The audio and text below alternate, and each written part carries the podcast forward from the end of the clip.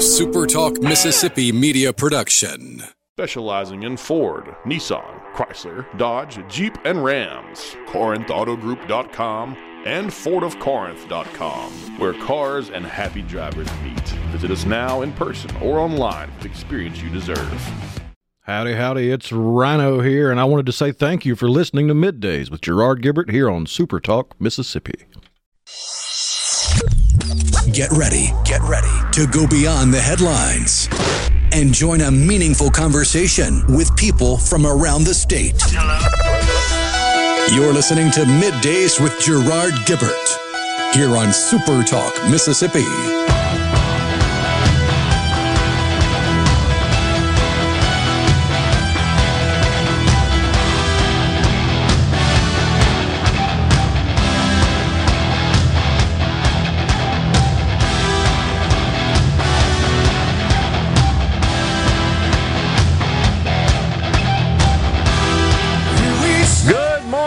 Everyone, and welcome to Middays Super Talk Mississippi. I'm your host, Gerard Gibert, along with Rhino in the Element Wealth Studios, guiding you through the middle of your day with facts, fodder, and fine music on this Hump Day.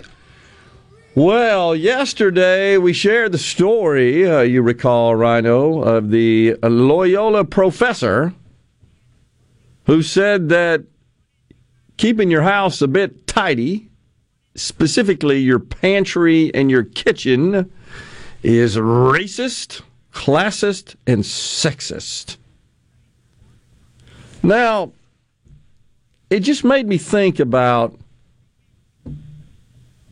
keeping thing the main thing, you know. I think Haley Barbour was famous for saying that. Keeping the main thing the main thing. When I mention the city of New York, what would you think would be of the challenges the city presently faces? What comes to mind as kind of the main thing there?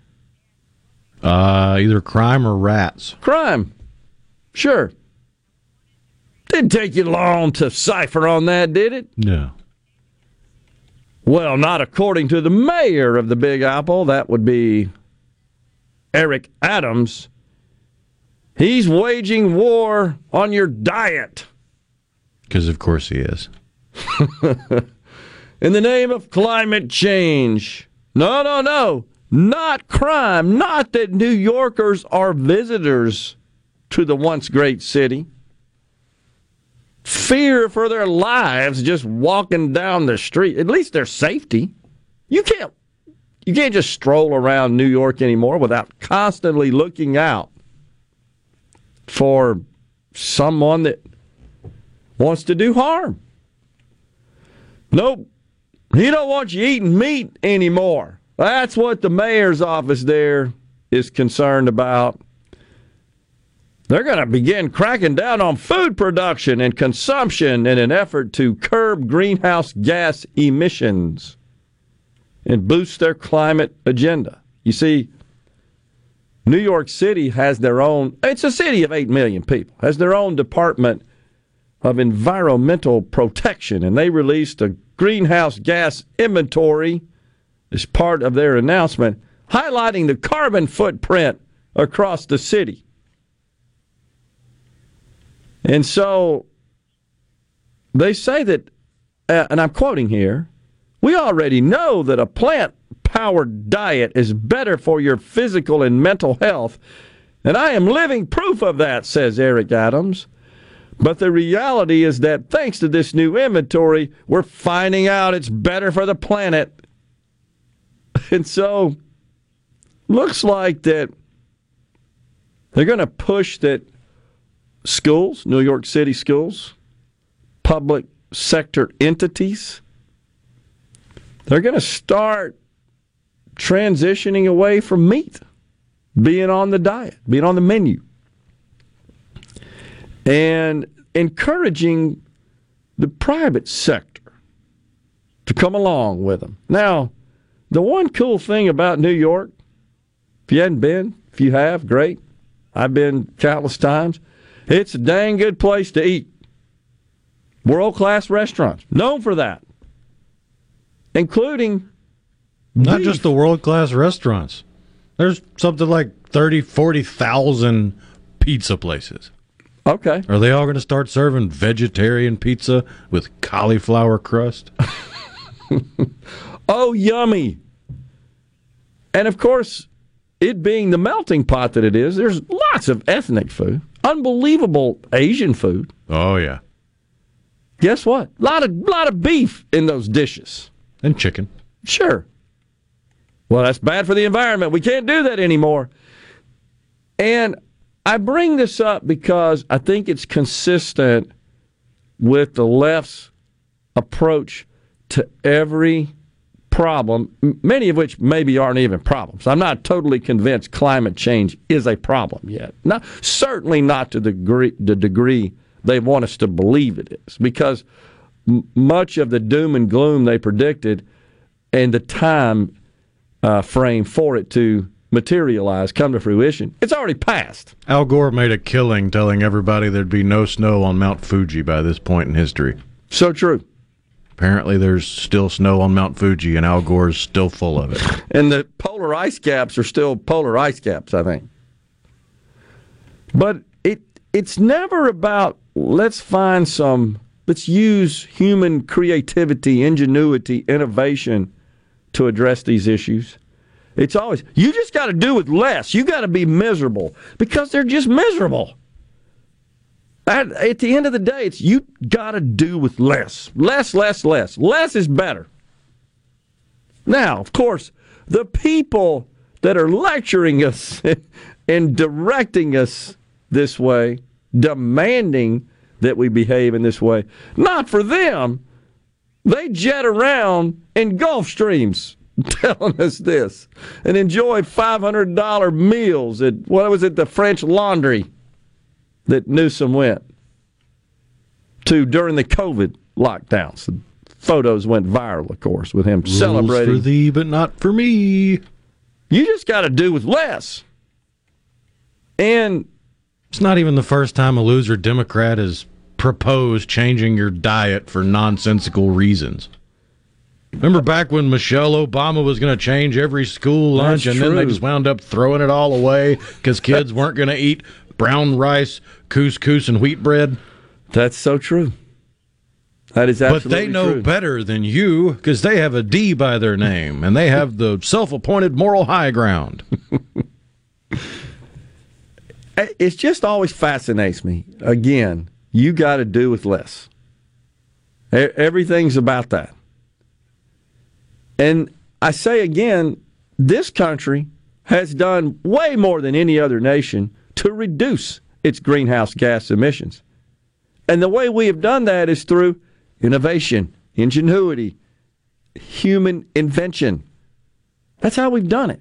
But guess what that takes? Prosperity. You think poor people are worried about that? No, they're worried about eating.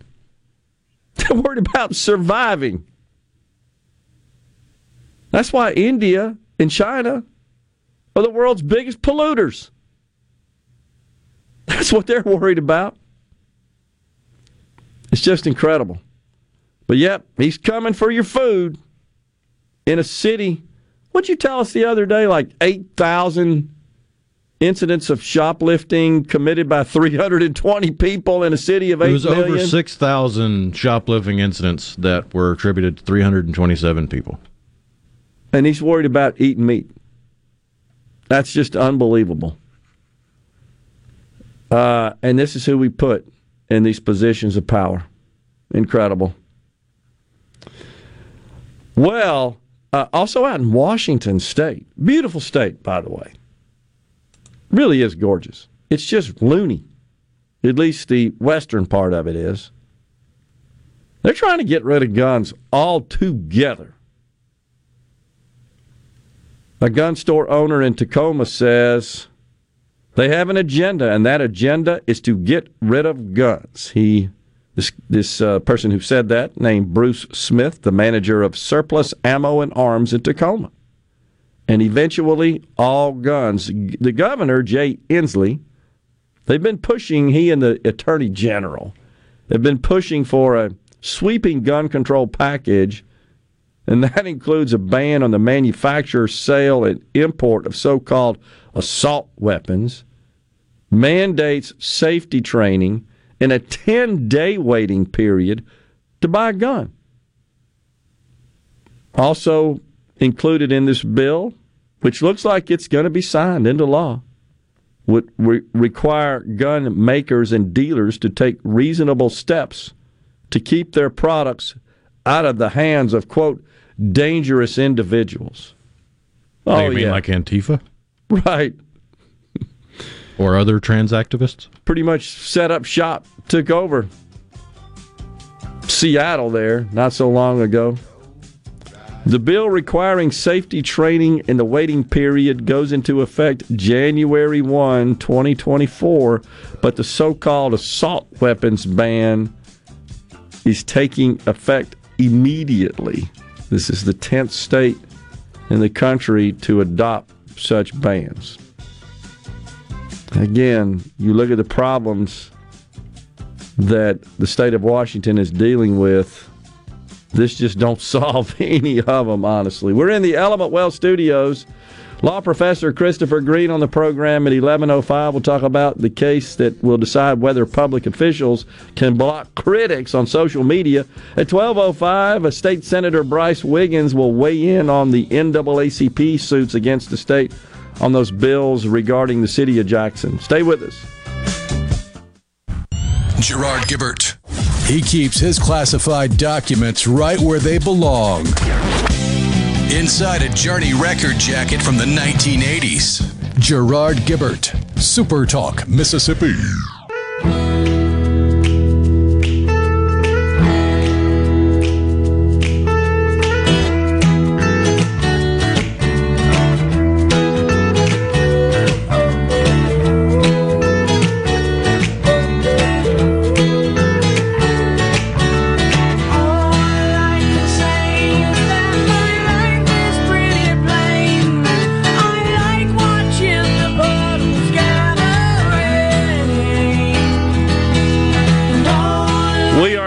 The Element Wealth Studios.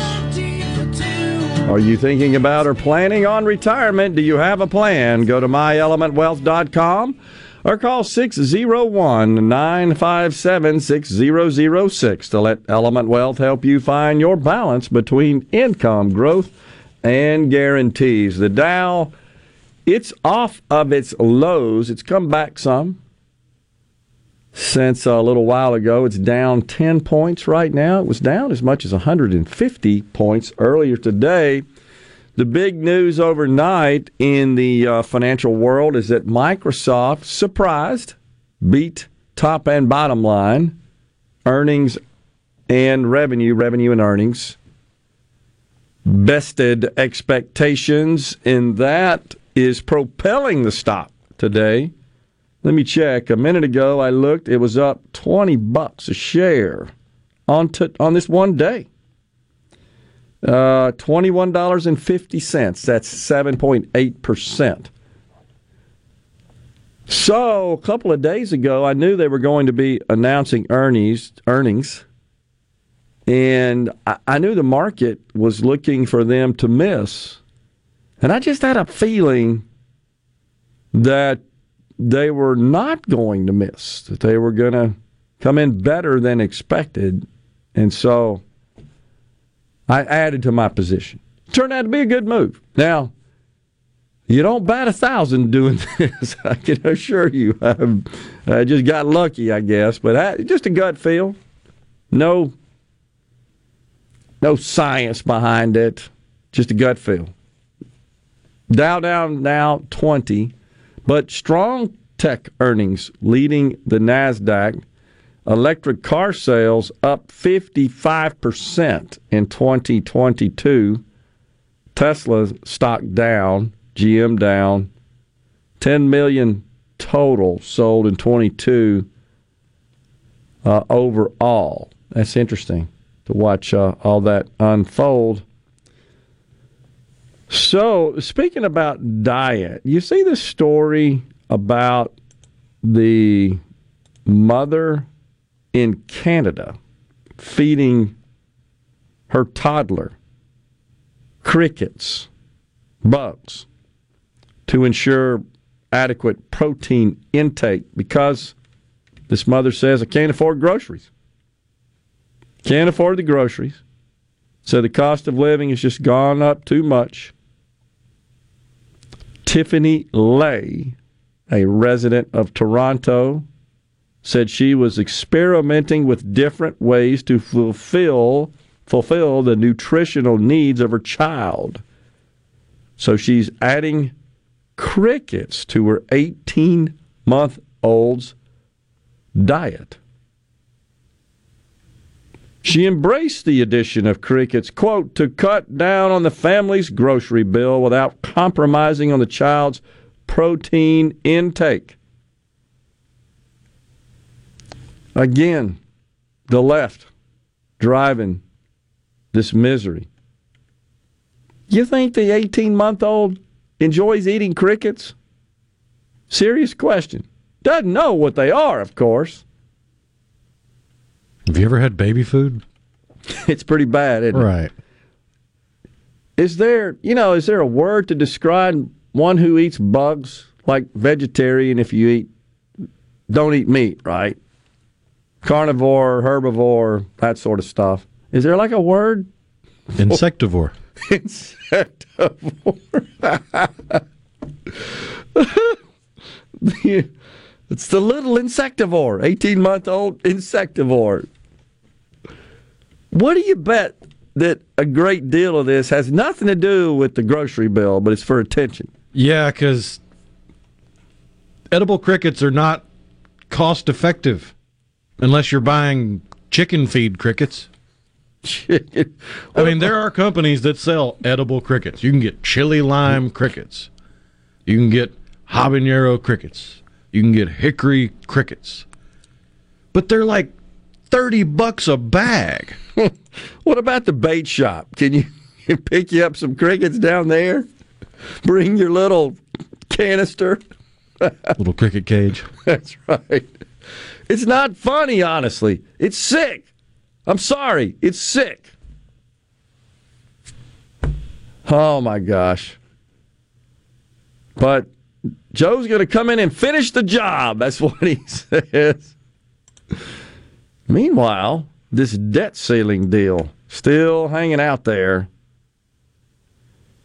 And at this point, I'm not sure what's going to happen. Now, we thought and we reported yesterday that Kevin McCarthy was going to put the uh, his, his spending bill up to a vote in the House, but now it appears that's been pushed to tomorrow. Not going to do it today. Still working on the votes. See, I saw reporting where they'd finally come to agreement. Okay. Um, but uh, yeah, it's still going to be tomorrow. Still going to be tomorrow. I don't know if the votes are there. Now, surely he's counted the votes before he puts this thing on the floor. But it's amazing watching the conference, the Republicans in the House, and where they stand on this. And so there's some that um, say they're no, they're a no, and they have some issues. Two Republicans already on the record, Representative Nancy Mace of South Carolina and Tim Burchett from Tennessee. Oh, Representative uh, Andy Biggs says, well, the first two, the former two say they're a definite no. Representative Andy Biggs from Arizona is a lean no. So that's three. He can lose five, I believe, assuming all Democrats vote no. Uh, Burchett, one of the no's, said that he hasn't heard from uh, McCarthy yet, and he doesn't really say why in this case. Um, but there's a group of Republicans in the Midwest, and they are the biggest problem for McCarthy in this bill because it includes rolling back some tax incentives for biodiesel. Of course, the Midwest uh, states produce lots of corn, and it is a, a big uh, part of their economy. It's a big producer of revenue and income for many of their constituents. So they're concerned about how rolling back these tax incentives, you see, that's a problem unto itself, is it? You, your business is not viable without tax incentives. Now, I understand people get upset about all the various credits and subsidies and deductions, etc., grants that go to the private sector. I share their concerns, by the way. But for the most part, those organizations would certainly take a financial hit if they weren't available. But it doesn't mean, and it's not as, as is the case here, where their industry is not viable without taxpayer incentives. That's different. That's a bad place to be in.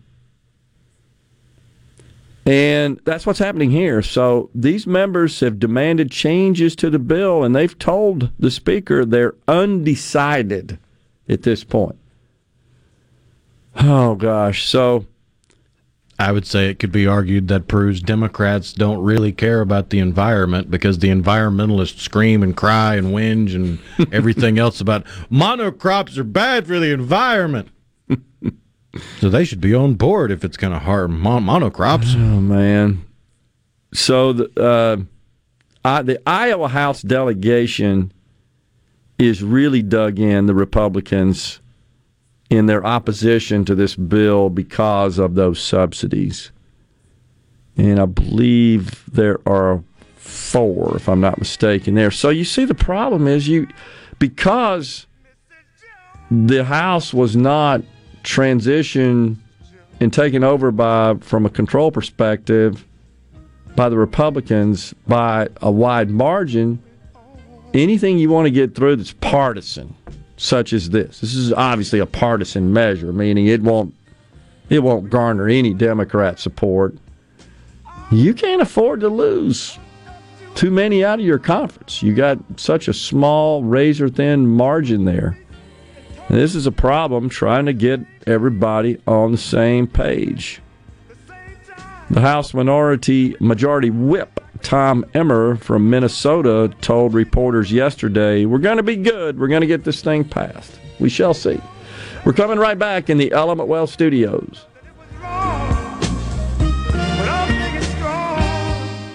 Elm.fm. Most to Mississippians. Gerard Gibert. Middays with Gerard. Super Talk, Mississippi.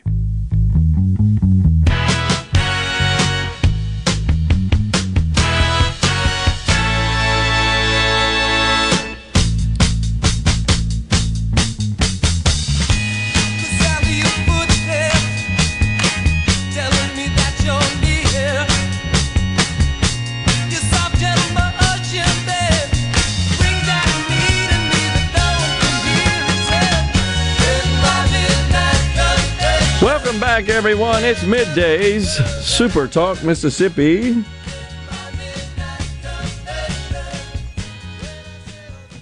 Yeah, so the uh, the president made some crazy comment about the uh, McCarthy spending plan to negotiate the debt ceiling. And of course, he's already said that he will veto it should it get to him in the White House. He said, quote, this is in a speech yesterday to a uh, a bunch of friendlies, members of a union. You ever notice that he really doesn't care about workers in this country if they're not in a union? They get all the attention. Have you ever seen a president speak so much to groups of union members, which make up what, like 6% of the workers in the country? It's, it's minimal and has been shrinking. Now it's gaining some steam now because the Democrats are making it much easier to unionize and really facilitating growth of labor unions. But I don't know that I've ever seen a president pander so much to one group, one block. Everywhere he goes, it's always speaking to a group of union members. And he lies about all these personal experiences and affiliations with unions. But he said it's just the same old trickle down dressed up in MAGA clothing. It's worse than ever. Let's be clear a plan has details. Really? well, Mr. President, if you're listening, which of course he's not, here are the details of the House debt ceiling proposal. Raises the nation's debt limit by $1.5 trillion. That to itself is insane that we have to do that. Rolls back spending to 2022 levels and then imposes a 1% cap on future spending, claws back unspent COVID funds, rescinds the grossly unfair student loan payment relief program, cancels the $80 billion over 10 years to fund new IRS staff, repeals many of the green tax credits included in the Inflation Reduction Act. It also enacts the REINS Act. I don't remember what the acronym stands for, but its purpose is to limit the executive power, the president's power, executive overreach, if you will. And that includes, and so just to clarify that, the president basically can direct this Byzantine apparatus agency complex to entrenched deep state bureaucrats to just do all sort of stuff that really wasn't done through the standard congressional lawmaking process. A, a, great example is what we shared last week about the Federal Housing Agency implementing new mortgage rules where those with higher credit scores will pay a, a higher fees, higher fees which are embedded in a mortgage and used to extrapolate a mortgage rate. Bottom line is if you're responsible in handling your household financial affairs, you'll pay more, and if you're irresponsible, you'll pay less. So the responsible are subsidizing the irresponsible. That seems to be applied a lot, does it not, in our society today? the internalized liberal mantra. It sure seems like it. And then the other aspect. Gimme, gimme, gimme, look at me, pay attention to me, gimme, gimme, it's all about me. and then the other aspect is to pass H.R. 1. That's basically the House GOP plan to promote the production of energy, American energy, to get back to energy, so called energy independence. Well, this is what Joe Biden describes as trickle down dressed up in MAGA clothing. That's what he calls it. Unbelievable. Uh, so there it is. Those are the details there. Folks, uh, Mr. President, if you're listening, that's the plan. Those are the details. I think well, he might thing... know the details if he'd actually take a meeting. That's true. Good point. Uh, and he, thus far, he's refused to do so. Simply will not talk. I also learned that doing a little research here, when he was vice president, you know, he was kind of assigned as the president, Barack Obama's envoy to run point on negotiating the debt ceiling and voted against it as a senator 11 times. And what an about face now. Now it's off the table. We can't talk about it, can't negotiate it, no strings attached. There are lots of conflicts in this guy's history, are there not? Lots of them. It's almost like he's been a bumbling fool talking out of both sides of his mouth his whole adult life. and then, of course, one one of the provisions of the Limit Save and Grow Act. That's how it is styled, how it is named. The uh, McCarthy debt ceiling bill. One of those provisions w- would, of course, require recipients of various government benefits, such as Medicaid, food stamps, housing assistance, you got to at least show you're looking for work. Now, why is that considered the end of democracy? Because that's what they're saying. Why is that considered trickle down? Because it impedes their march to Marxism. I believe you're right. So it's going to be interesting to see how this will play out. On the C text line, Dan in Hattiesburg wants to know if the mom feeding crickets to her toddler is also eating the crickets.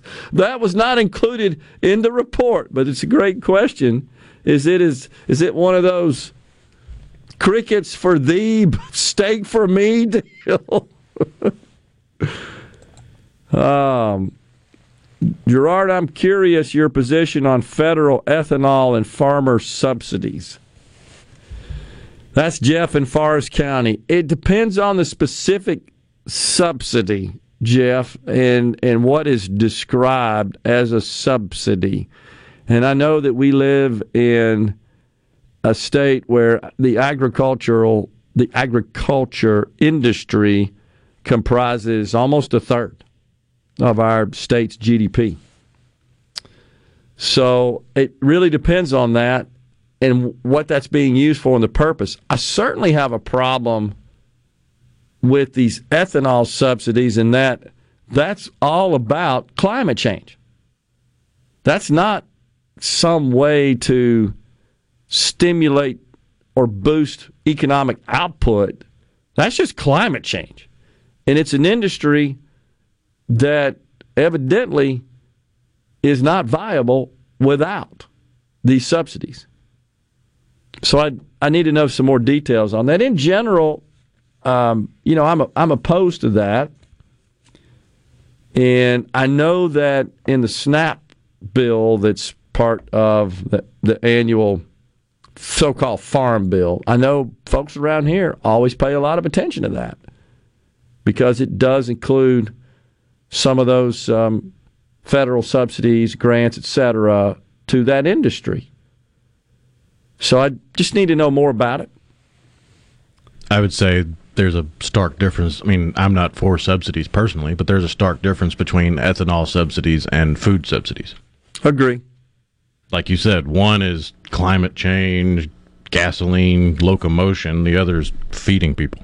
Yeah, feeding people is a lot more important than locomotion and climate change. Agree. The the latter being ideological. That's more consistent with an ideological agenda and, and has no other uh, no utility to society other than just trying to promote an ideological agenda. And that's how they see it. Perfectly fine.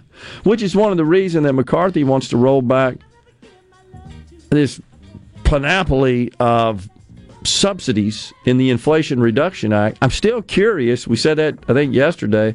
How many people are running out and buying solar panels, uh, new electric water heaters, electric appliances, upgrading their electrical panels, and all the other things that the subsidies can be used for? Who's doing that? Who's taking advantage of that?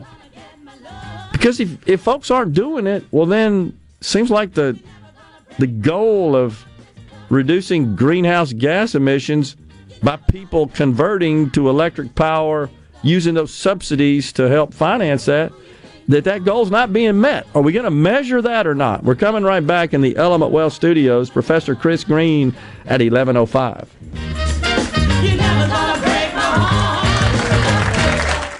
Middays with Gerard. Good for America. Good for fans of justice and truth. Good for us. Super Talk Mississippi. This is what we stand for.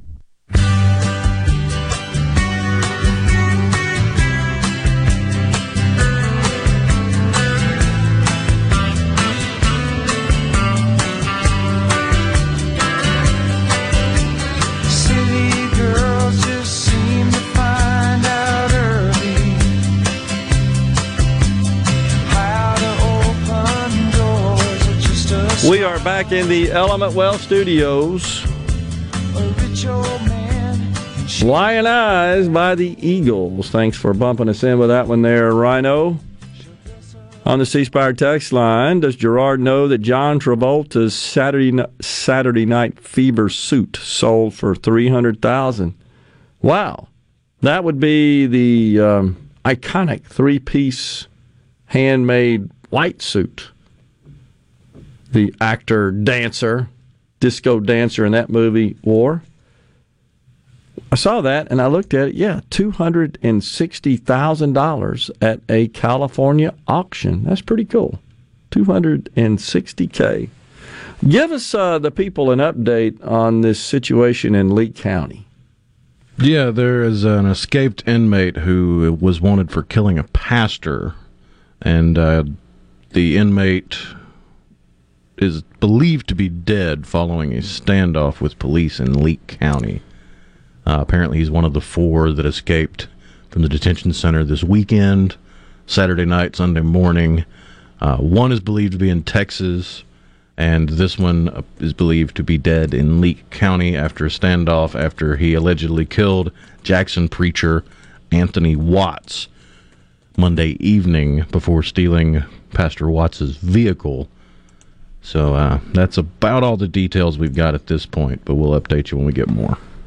Yeah, appreciate that. On the C Spire text line, Darren and Jackson, don't all those plants for a plant based diet need CO2 to grow and thrive?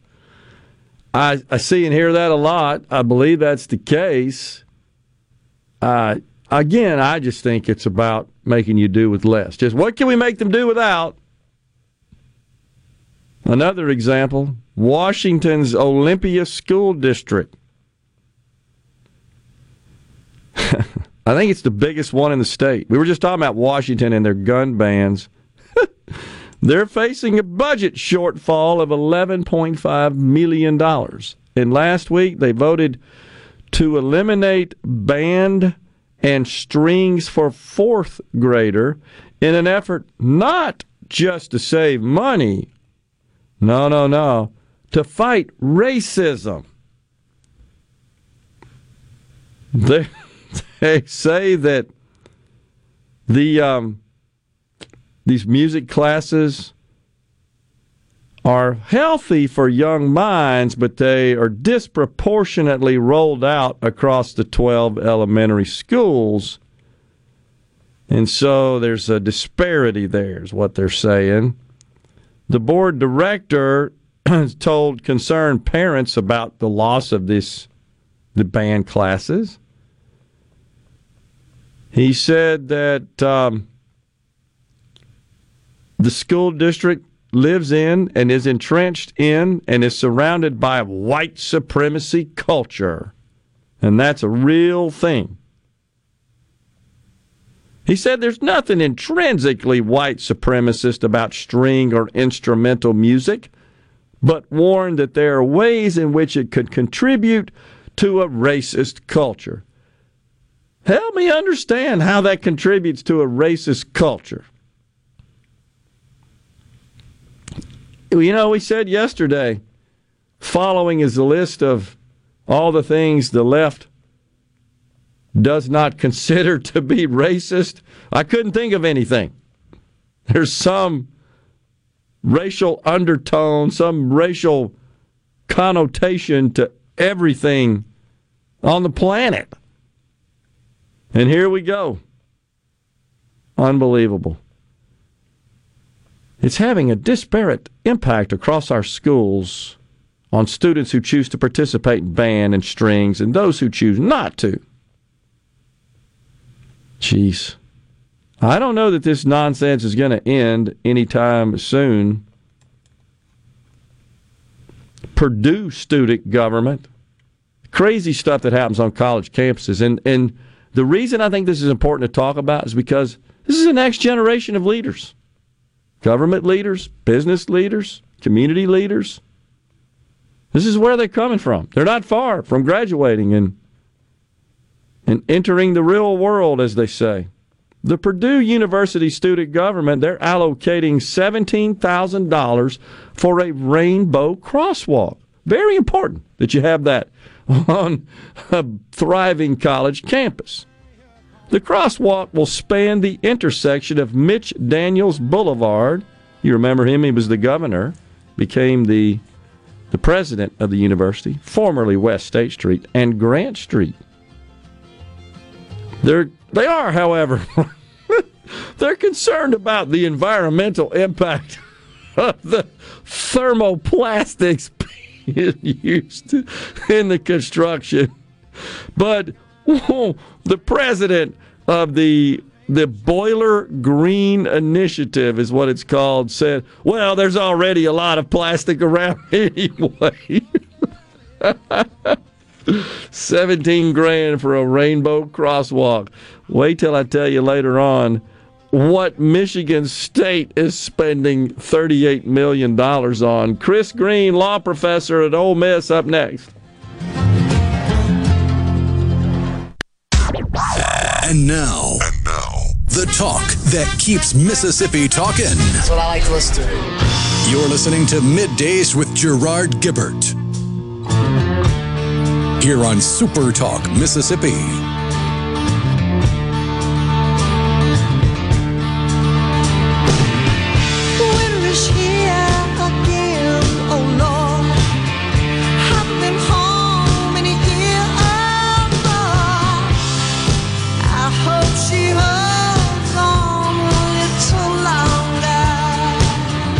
Welcome back, everyone. Hour two of Middays live from the Element Wealth studios on this Hump Day. Joining us now, Christopher Green, law professor with the University of Mississippi Law School. Good to see you, Professor. Good to see you. Yes, sir. So we uh, thought it'd be good to get you on to talk about this decision by the Supreme Court. I think it may have been just yesterday or it was Monday, where they have agreed to consider uh, a matter that I guess would be related to the First Amendment, whether or not government officials could could ban uh, critics on social media platforms. What do you think about this? Is that is that the gist of the case? That's right. So they, uh, so just looking at the the cases that they have coming up. So we got a whole bunch of, of really big cases coming uh, this term. They're going to decide, let us know uh, what the rules are for affirmative action and for uh, Indian law and for uh, uh, uh, you know the the website. One of the websites uh, about. Uh, weddings. Uh, those cases are coming this term, but uh, the cases they're granting now, these are the ones that they're going to going to hear by June 2024. Okay. Uh, and they really have not. They don't have that many. They only have seven cases they've granted, and two of them uh, were on the same issue on Monday. So. Um, I'm always always want to remind people uh, these are actually technically 14th Amendment cases because uh, Okay. the first word of the First Amendment is Congress. So these are local people, local school board, and a local city manager uh, who had um, so both Twitter and Facebook uh, issues with blocking. Um, and then the question is basically it's a pretty narrow uh, uh, question. Um, to what extent are they wearing uh, when when they go on Twitter or Facebook? Are they wearing a public official hat? Uh, are they acting as the government? Is the state acting uh, when you know they, they they block these things? If they you know the state can sometimes block uh, discussion. They can remove unruly people from a from a, a, a uh, place of a public discussion, but uh, does but it's just this threshold question: Do free speech principles uh, apply at all? So you have two. Uh, two cases. It involved so they're very long, detailed uh, stories about what exactly was on uh, this fellow's Facebook page. You know, he had a lot of pictures of his dog and pictures of his family, and you know, lists like what what is your job? Well, I'm a dad to X, Y, and Z, and uh, a husband to X, and oh, also I'm the city manager of something. Th- that kind of question. You know, how much discussion about city business on the web page has to happen before oh, you know, suddenly you're you're subject to these restraints, and you got to be uh, got to be nice to everybody and let people uh, discuss things. So there's uh, so one was one was a city manager in in uh, in uh, Michigan, Michigan, another yeah. was uh, a couple of school board members in uh, California, and they the cases came out the other way. So the Supreme Court generally you look at these these these cases where they agree to review things. Uh, sometimes uh, it's the only case like it, and they say, well. They probably are granting review to reverse. Uh, you're certainly expecting them to disagree just because they wouldn't, they don't have to review it. Here, there were cases going both ways. They disagreed with each other quite explicitly. Uh, so it's called a circuit split uh, between the Sixth Circuit and the Ninth Circuit. Really, it, it's hard to say which uh, which way they're going to go. Hmm. Um, but basically, the Ninth Circuit, uh, as as is their wont, they have sort of a, a, a much uh, loosier, goosier uh, uh, uh, test to use uh, that looks at well, you know, how does it look to people? Does it look like they're acting like the school board when they when they have this uh, stuff, or does it look to people uh, like it's just a personal uh, personal account? Uh, so uh, appearance matters, and the purposes that they're using. Are they trying to campaign, or are they trying to actually do the job? That that kind of stuff. The the Sixth Circuit, the case for Michigan, they used a, a test that really looks at uh, is the governmental authority that somebody has in virtue of having that position being used uh, uh, to run that Facebook account, that Twitter account? I, I think it was just a Facebook one, the Michigan one. But um, the Sixth Circuit seems like it's a little. Uh, a little sharper, uh, a little more like a rule, a little more like uh, what you like the law to be. Uh, but uh, but it's hard to say what what, what they're going to prefer. And a lot of public officials have multiple accounts. They'll have an official account representing them in their capacity as a public official, and then they'll have a personal account. But uh, would the courts make a distinction there? Like, okay, this is clearly your personal account. You even styled this one as whatever the title is, your office title, including your name or something, and and that's a different situation, or would would uh, be subject to a different standard than a personal account. Is that a nuance they would consider? Oh, absolutely. They, they, so, so I think whatever happens, it's pretty clear they're going to have some sort of totality of the circumstances analysis where that would be one of the relevant factors. Sure. Uh, it's just a question of like, well, what would what question are you asking about all these factors? Uh, but you know, for instance, in um, uh, remember Donald Trump? Uh, so uh, he had uh, on Twitter, you know, the real Donald Trump. Where he Yeah. had all the spicy, interesting uh, stuff on Twitter, but Yeah. then he had WhiteHouse.gov Yeah. Um, or not not dot .gov, but you know just the you know White House, and it had a lot of the similar stuff. Um, but like the the real Donald Trump Twitter, the the picture was uh, uh, the, you know this older picture. Uh, but the White House, you know, when he was president, was you know him wearing a suit, looking a little more respectable. Yep.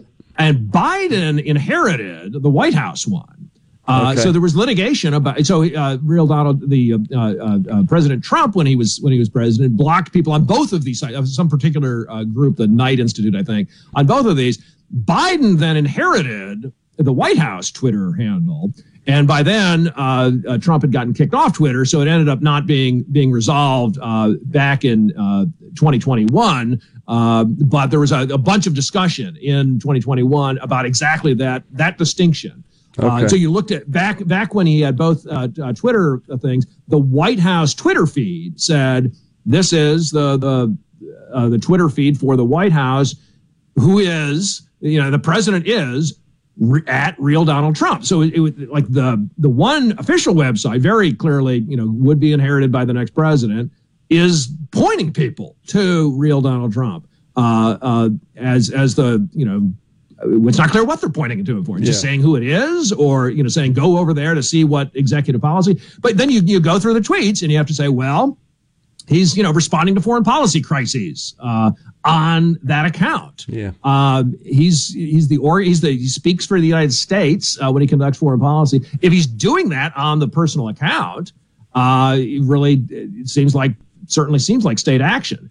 Um, if all he's doing on the one is saying, you know, I'm a great person to be president, uh, rather than actually acting as president, um, then it, you, you, could, you could say, well, it's just a personal account. And that, that's a big distinction in the Ninth Circuit case. Where So- these, these folks say, well, basically what we're doing is campaigning to be reelected as school board members. Uh, we're not uh, conducting business as the school board. Um, but it, you know, the, but the job description of a school board member is uh, is pretty fuzzy itself. uh, so there's a bunch of bunch of complicated questions like that. But you know, no question. Like there's going to be a lot of details about well, how many tweets in a thousand do you have to have about official business before it's state action and uh, kind of thing that shows up on law school exam uh, uh, hypos all the time. Uh, if I were teaching a First Amendment class, it just like take these take these fact patterns and put them on a on an exam.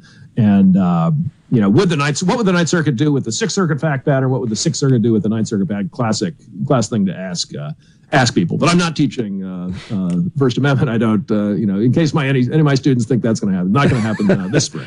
So would there would there would the courts consider, um, I, I guess, the degree to which these uh, these responses, these comments, this engagement from critics in the public would rise to the level of harassment and hostility? Is that different than just being critical?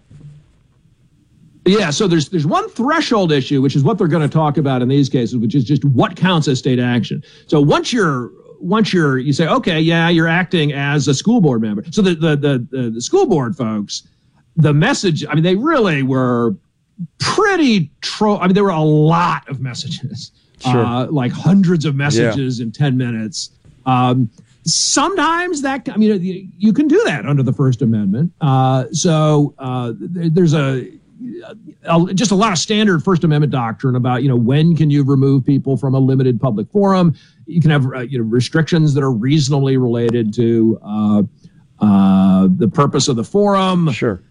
You know, sometimes you gotta ask a question a couple hundred times before you get an answer. I, I would be the the argument for the the uh, the fellow, uh, and uh, you know, you think, well, he's just you know, he's not doing anything physically intimidating. It's not preventing other people from using the Yeah. uh, uh, using the website. Let him make a couple hundred comments. Uh, you can you can mute the guy. This is always the thing. You could you know, on, on Twitter when you, everybody gets blocked, you say, well, why not just mute me? You know, let me see your tweets. You know, there's no reason to, Yeah, to, to shut totally me out block. of the forum entirely. You don't have to listen. Yeah, makes sense. Appreciate you uh, joining us today, Professor. As always, appreciate your insight. It's it's fascinating, and I'm sure we'll probably talk some more about it. Thanks for joining us, Yeah, it's coming up. Thanks. Professor Christopher Green uh, with the Ole Miss Law School has been our guest here on Middays. We're coming right back. Stay with us.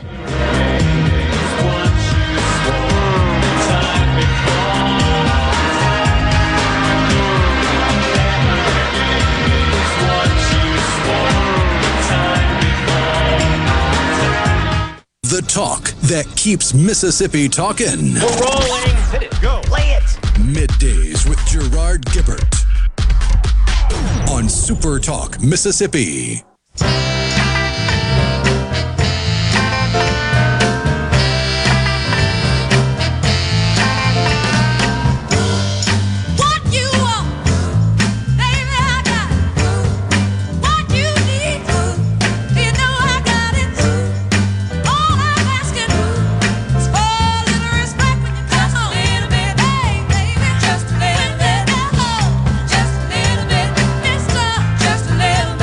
The great Aretha Franklin, the Queen of Soul, on the C Spire text line, referring to the incredibly draconian laws passed in Washington concerning gun control.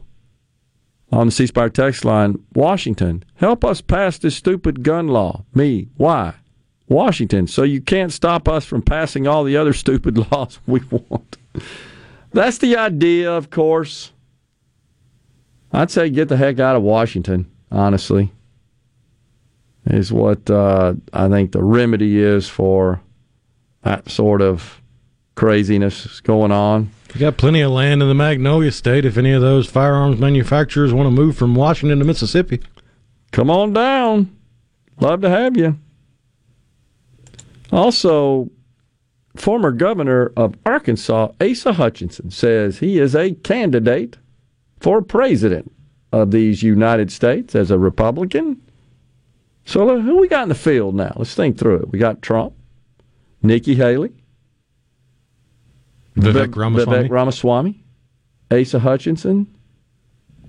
Who else on the Republican side? Tim Scott's not official. Right. He's had he's had exploratory meetings. DeSantis, same deal, not official. Um, Chris Christie's been pretty present and vocal, but I don't think he's going to throw his hat in the ring. He's certainly discussed it. I agree. And then uh, Chris Sununu, from New Hampshire. He's pretty much said, I'm just going to stay here, be governor. So I don't know that we have anybody else that might suit up. Did I also see that Donald Trump said he would not participate in debates? Am I getting that right? That if the Republicans had debates, it's something re- related to debates. He's made a statement about. The Democrats have said they're not going to have any debates. They're, of course, looking to protect Joe Biden, and at this point, it'd be based on those who have officially thrown their hat into the ring. It would be Joe Biden, Robert Kennedy Jr., and Marianne Williamson. Yeah, here's uh, Trump's statement. Quote, I see that everybody's talking about the Republican debates, but nobody got my approval or the approval of the Trump campaign before announcing them. Okay. When you're leading by seemingly insurmountable numbers and you have hostile networks with angry Trump and MAGA hating anchors asking the questions, why subject yourself to being libeled and abused? Also, the second debate is being held at the Reagan Library, the chairman of which is amazingly Fred Ryan, publisher of the Washington Post. No. Okay. Wow. I've g- I'll miss that. They're always entertaining. Certainly, Trump and uh, you remember the field, like the first one, like 15 on the stage at one time, right? And Trump pretty much had he had personal nicknames for every single one of them.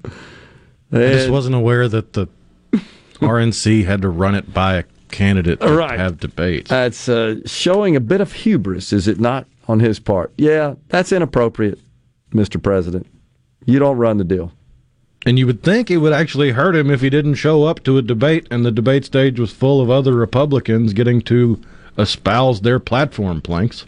And you would also think that if that were the case, given that he is the front runner, they would invest a lot of uh, their cycles on blasting him, condemning, criticizing, calling him out. You would In think, which case, his only recourse would be to go to Truth Social and send out a message. right? Because he's already said he's not coming back to Twitter or Facebook. He sure did, even though he's been allowed back. Right. The companies have cleared the way for him to uh, re-engage. His accounts have been reactivated. He's been re-platformed. It just doesn't seem strategically advantageous. I mean, he might have thought that, but he didn't have to come out and say it. Yeah. Because now, like you said, you're just you literally gave them the ammo they need to fire at you from the debate stage. I agree. But you know that he'd be active on his Truth Social platform live while the debates were going Oh, on. yeah. He'd be expressing his views. David says, My 18 month old loves chicken nuggets and mac and cheese, not crickets. If you missed it, folks, we shared a story where a Canadian mother is taken to feeding her 18 month old toddler baby crickets because uh, of the high price of groceries. Interesting. The really crazy lefties support eating bugs to combat cow fart driven climate change, says Robert from Columbia. That is true. Fried crickets and grasshoppers are available at most markets in Mexico and Central America. Is that true? No thanks. Among other insects, yeah. Oh, gosh. I mean, you can get scorpion lollipops. Hmm. Malcolm from Tishomingo wants to know if he even produced talking about Joe Biden's reelection video or was it AI produced? It doesn't look like this, his 80 year old self. Well, lights and makeup can do miracles, can they not, Rhino? Uh, yeah, AI has advanced, but it's it's not there yet. I mean, I saw a a completely AI generated pizza commercial that's been making the rounds on social media. And if you were not paying attention, if it were on a screen in an airport and you were walking by, you might believe it was a real pizza commercial, but if you pay just a fraction of attention to it, it's like this doesn't look right. Yeah. This is off. Those faces are weird. The hands don't make sense. Yeah. They're not actually eating the food, they're eating the plate. Okay. Well, exactly. Well, in fact, it's uh, a bit ironic that the RNC, I believe. Is it the RNC or is it just some Republican group that have created uh, an AI powered attack ad? Have you seen this? I have not. Yeah, that's true. Um, you know, there you've you've seen the deep fake type videos. I mean, there's nothing new Right. on that, but apparently Republicans shared an apocalyptic. This is from Forbes AI powered attack ad against Biden. How about that? Uh, I haven't seen it honestly, so I don't know what it looks like. But you know, you're going to see more and more use of AI, are you not? In creating campaign materials such as videos and Yeah, but social I feel like a lot of people are looking at AI as one of two things either the next big thing and we've taken a gigantic leap forward, or it's terrifying and they're in fear of the Terminator. And I would say neither is really true because in, in AI research, you got three levels you've got narrow intelligence, general intelligence, and super intelligence. right? We've only mastered narrow intelligence, where Right. you can feed into an AI a data set, and it can use that data set better than a human could. Right. Faster than a human could, not better. Faster. General intelligence is a, a step we haven't, a threshold we haven't crossed to where the AI could find its own data set. Now, you have some narrow intelligences out there that are mimicking general intelligence, but one of the best examples, if you've ever heard of the game Go, it's a very popular game in Asia. It's similar to the board game Othello with little black stones and little white stones, and you capture them on a grid. And it was a, a major milestone in AI research. I want to say it was 2006, 2007, hmm. when the world master Go player was beaten by an AI. Hmm. One problem. Earlier this year, MIT researchers got an amateur Go player that could beat that AI. Hmm. So Interesting. AI isn't this panacea answer to everything, especially when the people utilizing it can't explain how it works. Yeah, there's uh, so much in store for us in this front. It's it's fascinating. I've been consuming lots of articles, reports, white papers, and so forth about AI. And again, it's not it's not a new technology. It's just that we have the the underlying power and infrastructure and really availability, easy access and availability to uh, the knowledge base it needs to perform its AI function. That that's really what's making it more practical, more usable than ever before. If you really want to see some of the shortfalls of current AI, just look up AI hallucinations, where you can give it all verifiable data and facts, and it still hallucinates stuff because it it's not actually thinking. Yeah, it is fascinating. Uh, and like any novel technology, as we've discussed before, there are, are benefits that could be conveyed to society, and then there are challenges and risks. All depends on the application and the, and the uh, person that's using the tools. We're coming right back with more in the Element Wealth studio. Senator Brice Wiggins at 1205. Is everybody ready? I'm ready. Ready here. Middays with Gerard Gibert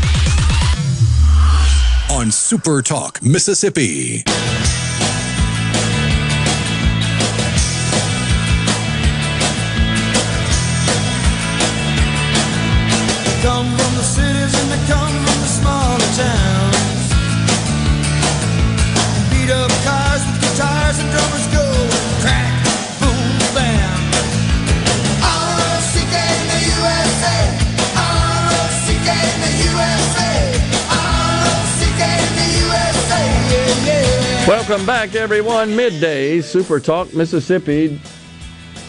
Sports Talk Mississippi will be on the square in Oxford on Friday for the annual Double Decker Festival.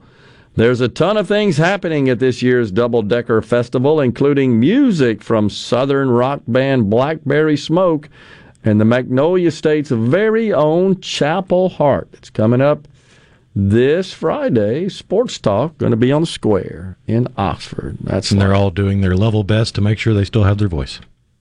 That's true. we don't want another cancellation deal like that, do we?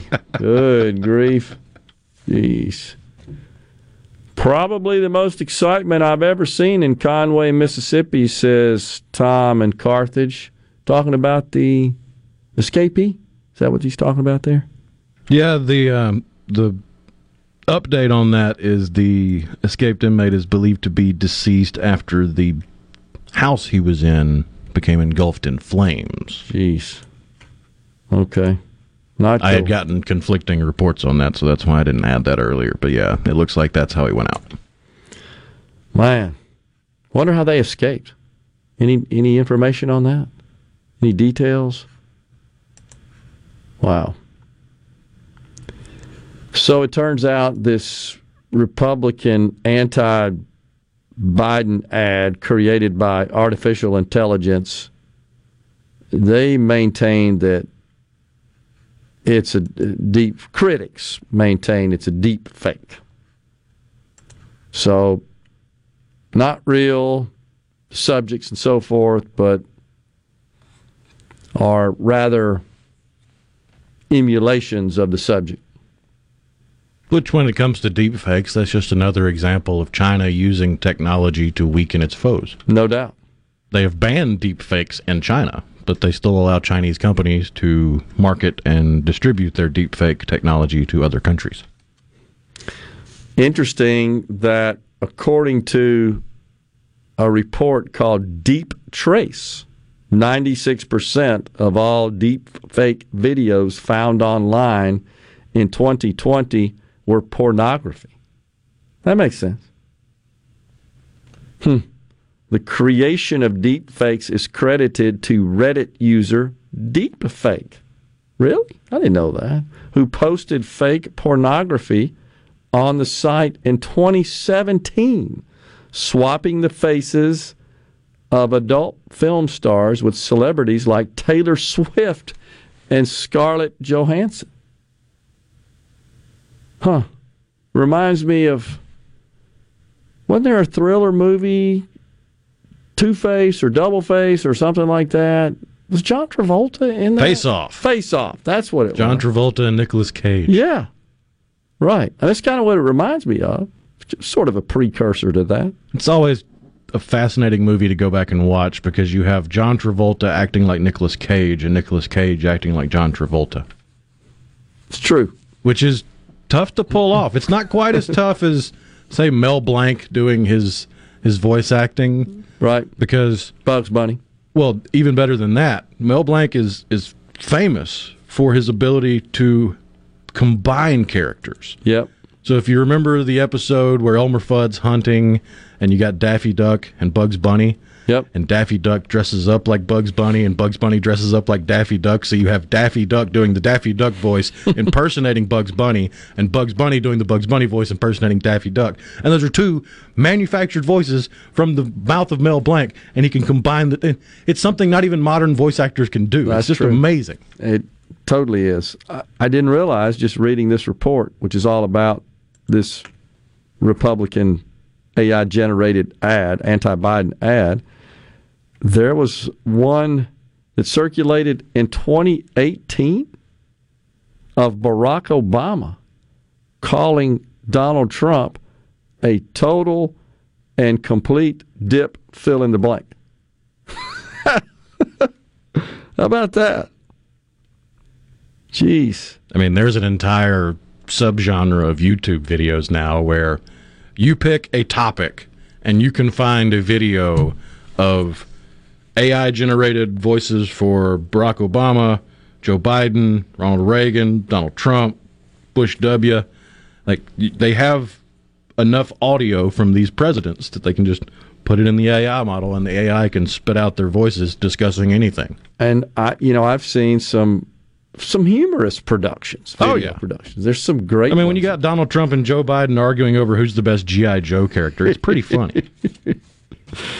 Uh, there's one that, that I played and laughed so hard. I played it multiple times, my buddies and I, and it's got to do with uh, Donald Trump, Nancy Pelosi, and it's it's humorous. It's not uh, harassing in nature. It's it's not insulting. It's just it's humorous. It's funny. But in a world where people will read the headline and run with that, it's easy to see how they would be fooled by deepfakes and AI generated imaging and video. If they're not critically thinking about the content, they're just absorbing it. Right. And you've seen reports now of uh, cyber security and even physical physical security concerns where systems may be uh, voice activated, for example, and AI can take a person's voice and it, collecting it from all the audio that's published and available and piece that together and use it to uh, state instructions, directions, sometimes even to other employees, to employees of like managers. I've seen a, a case where that's happened. To instruct them to do things that aren't necessarily illegal or bad or nefarious, but they're they're they're, they're troublesome. Let's put it that way. Yeah, so this is just an example of the risks of this new technology. Lots of benefits, lots of risks. In the wrong hands, could be destructive and harmful. In the right hands, could be productive and beneficial. That's what we have to deal with, wrestle with in society. But don't worry, because our federal government, uh, they're all over this, right? They understand all this, and they'll, Well, of course. yeah, they'll take care of it. And Joe himself will. Wow. So news during the break said escaped through the roof of a of the jail. Okay, appreciate that. That's Keith and JS that that um, informed us of that. Interesting. William and Gate uh, in Greenville says just what Gates wants. I assume talking about eating crickets, eating bugs. He he did uh, do a promotional video right where he was consuming fake meat. Oh, it's not that bad. Remember? No, yeah. Okay, Bill. And was it Gwyneth Paltrow that had the twenty thousand dollar photo shoot just to sit there with a fancy plate full of bugs that she didn't touch, but she wanted you to eat them? That's right. Oh gosh. So I we shared with you a, a couple of reports from the crazy stuff going on on college campuses, and it's daily. The Purdue student government allocating seventeen thousand dollars for a quote rainbow crosswalk. Well, Michigan State University says, "Hold my beer, hold my Bud Light." They're breaking ground on a $38 million multicultural safe space because you got to have a $38 million safe space.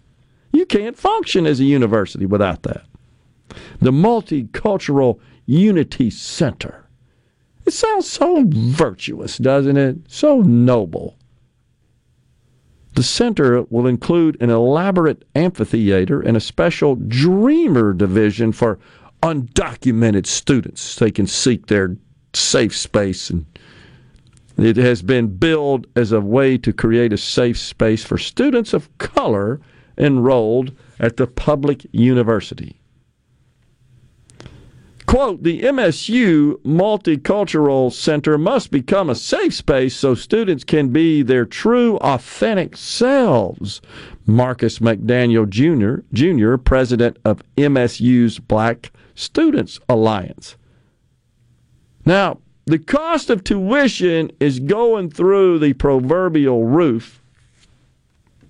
And all these colleges have these curricula that do not produce the skills one needs to be a productive, contributing member of society. But we got 38 million bucks to build a multicultural safe space. Well, what happens once you graduate? I can't get out of the safe space. I feel safe in here. How much you bet you want to? You won't feel safe if you go in there espousing any conservative ideals. Oh, yeah. You're persona non grata, I'm sure. The Dreamers Center will provide a safe and welcoming space where those of mixed mixed immigration status can connect with peers and receive support, mental health resources, financial aid, and legal guidance in a private environment. Sounds an awful lot like separate but equal. Exactly what it is. They'll also have offices, a community kitchen, an art gallery wall, and a living room coming right back on midday. Stay with us. It's so awesome! Middays with Gerard Gibert mm. Come on, let's get on with the show. on Super Talk, Mississippi.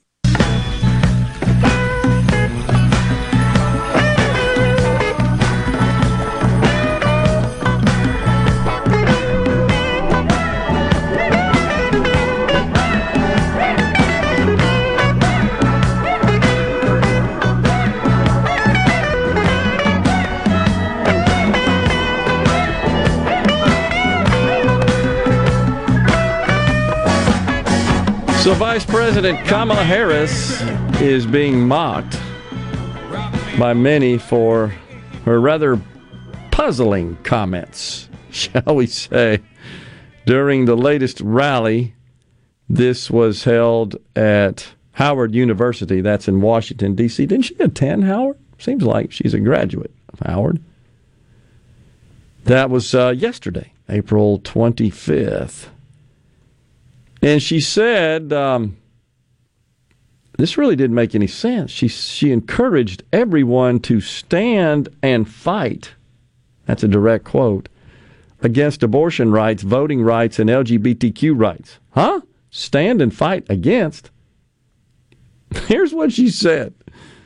So I think it's very important, as you have heard from so many incredible leaders, for us at every moment in time, and certainly this one, to see the moment in time in which we exist and are present, and to be able to contextualize it, to understand where we exist in history and in the moment as it relates not only to the past but the future.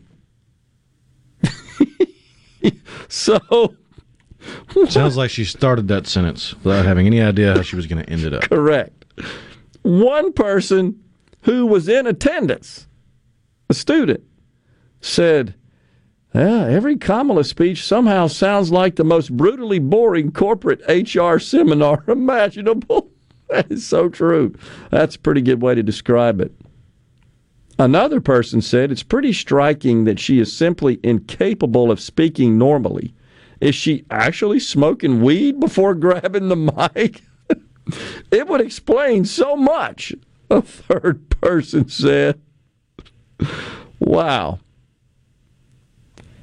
Just think if uh, Joe is elected and he doesn't make it through the next term, that's we'll have the word salad president. No doubt about it. Sounds like Michigan State is building a $38 million student union that whites aren't allowed in. Well, I know there'd be folks on the left that would say that when you point out this disparity in investment here, that clearly this is designed as as the comments, as per the comments from the university administration, members of the administration, that right, this is designated for it, not only minorities, but folks that are dreamers. They're not really in this country legally. They're not citizens. That's what it's designed for.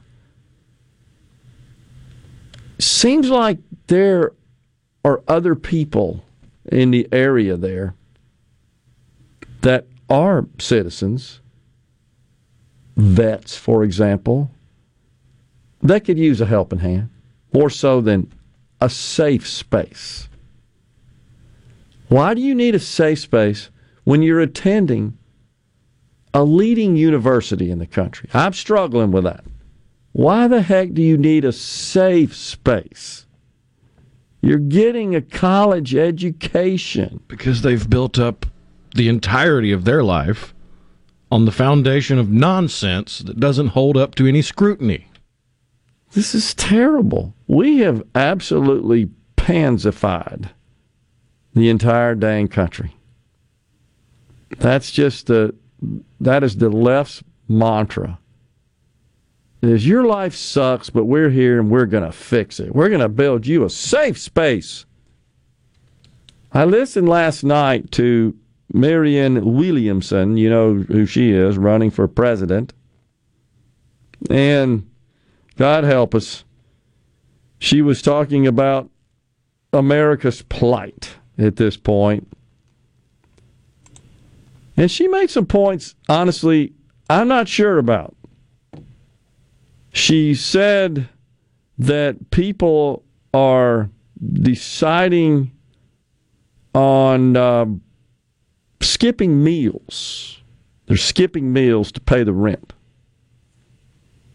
People are dying due to the lack of health care. And every time I hear that, I guess it conjures up the vision to me, the image to me of people are literally on the street dying because of lack of health care. They're dying because they're injecting dangerous drugs into their body. That's what causes that more than anything. But she said that people are skipping meals and that student debt has eviscerated the middle class. That debt held by so many Americans left over from paying for college that they took out to pay for their college education that that has eviscerated their middle class the middle class. But the skipping meals she said we got to have universal health care. We got to have a basic income. We got to have child care we got to have free education free free free this this this money money money but she offers no solution on how to pay for that. But you know what that is. Those dirty, greedy rich people are going to take care of it. Fox News, Super Talk News next, then Senator Brice Wiggins. Welcome to the show that challenges you to think deeply, to Think deeply. and look beyond political posturing. You're listening to Middays with Gerard Gibert here on Super Talk, Mississippi.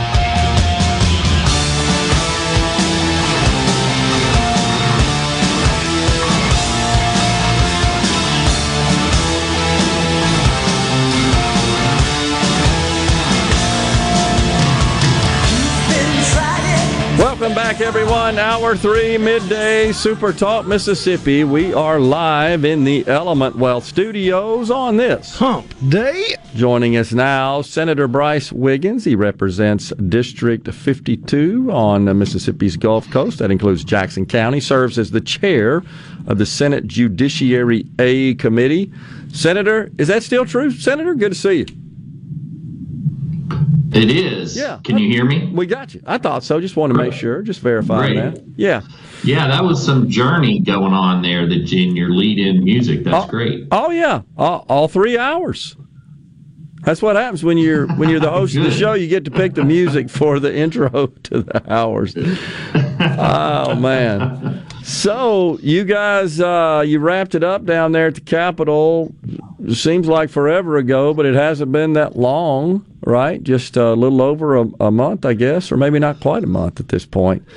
But uh, two really high Yeah. profile pieces of legislation that uh, were signed by the governor, HB 1020 and SB 2343. Both of those measures deal with some changes in uh, the city of Jackson, in, in Mississippi's capital city. And now it didn't take long for the uh, after the governor signed those measures, the NAACP to file a lawsuit claiming that I guess the basis for the case, the best I can tell, uh, they call it separate and unequal policing. First, your thoughts about these bills? Did you support them? Do you think they were good ideas? Uh, why so? And what, then what do you think about uh, the NAACP's case? Well, yeah. So, in my role as Judiciary A chairman, um, I had the uh, responsibility, and I certainly took that um, uh, uh, tremendously uh, to present uh, Senate Bill, I'm sorry, House Bill 1020 to the Senate. It went through my committee, um, and significantly about that one is we did a lot of work uh, to change it uh, to make it better, which is the legislative process. Um, and then the other bill, uh, at one point they were combined together. So I did work on those, and um, yes, I supported them. I, I presented the argument to the Senate, and um, in a nutshell, it was that Jackson needs help. I mean, people are under crime uh, wave there, if you will. People are getting murdered. And uh, at one point during the Senate presentation, I asked the body, remember, there's 52 members there, uh, who had been a, a victim of a crime to raise their hand, and probably half the Senate raised their hand. Really? And half wait, half the Senate half the Senate has been a victim of a crime. I assume including you the mean lieutenant- including the lieutenant governor. They're talking Yes, about in the city of Jackson, right? watch- A, a- victim Yeah, of a crime that occurred in the city of Jackson. Of course, the lieutenant governor is a resident of the city of Jackson. That is incredible. Half raised their Oh, yeah. hand. half raised their hand, and I was uh, the camera didn't catch it because it only focuses on the presenter, but the people I could see it, and everybody in the chamber saw it. Half the members raised their hand, and um, remember, those are folks who do live in Jackson during the session, Right. and some have been multiple victims. And, and to your astonishment, yeah, imagine what's going on with the residents. Um, And so legally, so yes, it was presented and legally, uh, it it changed when it came to the Senate from the House. Um, and honestly, there were things that were addressed uh, that were criticisms, and understand that's part of the process. But uh, one of the most important things to understand is much of 1020 um, is uh, provisions that were requested by the Jackson delegation a couple years ago that were supported by the Jackson delegation, Democrats, black and white, uh, and had been funded, particularly the judges, by the appropriations process through the appropriations bill. And essentially, all we did was take that and codify it so that it would be there for the next few years um, without, you know, being really going away because it could go away through the appropriations process. So, um, and that was pointed out on the Senate floor. I would encourage anybody to go look at the debate, uh, particularly in the Senate, which was I thought very uh, adult and very um, appropriate, and you can see what the issues were being brought up. But yes, it's a uh, it's a piece of legislation that was supported by people throughout Jackson white, black, Democrat, Republican, businesses. I will I will give you another for instance. I literally during the bill uh, walked out of the Capitol and was presented with a petition um, of uh, residents and business owners around the Fondren area um, who asked to be placed into the ex- what's called the expanded CCID. These and and you can verify the names. They were black, white, Republican, Democrat, black business owners, white business owners. Um, Fondren, and by the way, I live in Fondren. Well, I, this year I lived in Fondren during the session. So it, it goes all over. And then as far as the lawsuit, uh, and then I'll, I'll I'll turn it back over to you, Gerard. No, that's fine. Um, I, I read the I've I briefly read the lawsuit online. Um, to be honest with you, what it struck me as was uh, they already had it ready before the bill ever Yeah. passed, Yeah. and they were looking for you know they already had their arguments there. And and and I will tell you this that when I read that complaint, um, it was funny how it echoed the arguments that were made on the House and Senate floor. Like these arguments were already prepared and the bill hadn't even been signed yet.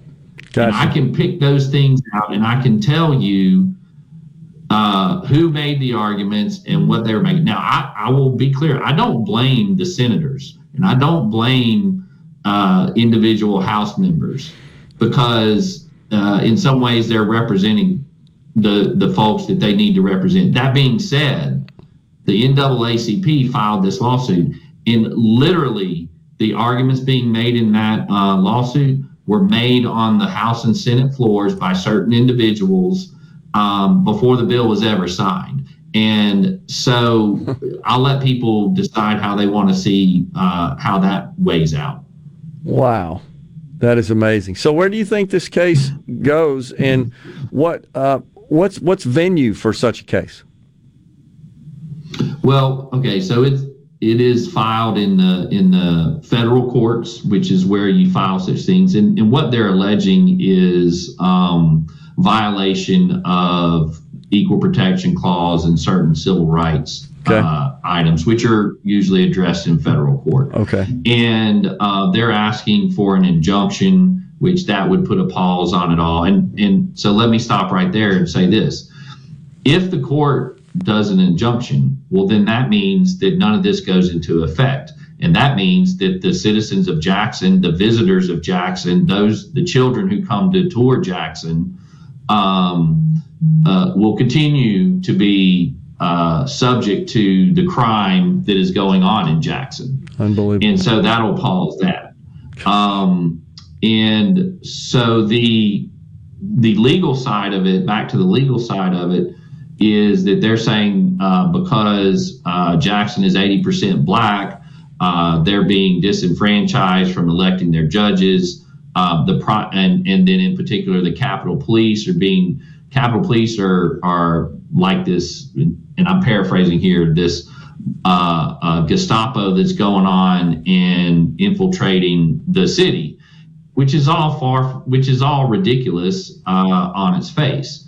Um, I can tell you, based on uh, black and white Senate, House, citizens of Jackson told me that Jackson PD were not doing the job. That when Capitol Police got got uh, funded and uh, got there, that they started handling the crimes and handling the issues. And and one of the big issues we were dealing with was 911. Like literally, nobody was answering 911, and and JPD handles 911. And so that was an issue that we had to try to get fixed with what we could do with this legislation. And I, I sounds like we're coming up on a break. I'm happy to go Yeah. into it some more. Yeah, uh, we will. We'll catch you on the other side of the break if you can hang around with us. We got Senator Brice Wiggins on the line with us talking about this legislation recently enacted uh, and signed by the governor that would expand the Capitol Complex Improvement District and establish a new judicial district as well. But the ND, NAACP has seen fit to sue over these actions. We're coming right back.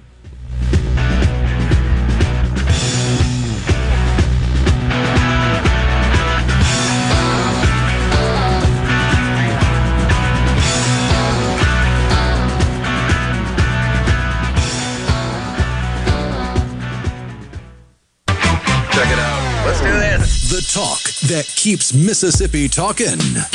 Middays with Gerard Gibert Get on with it. on Super Talk Mississippi.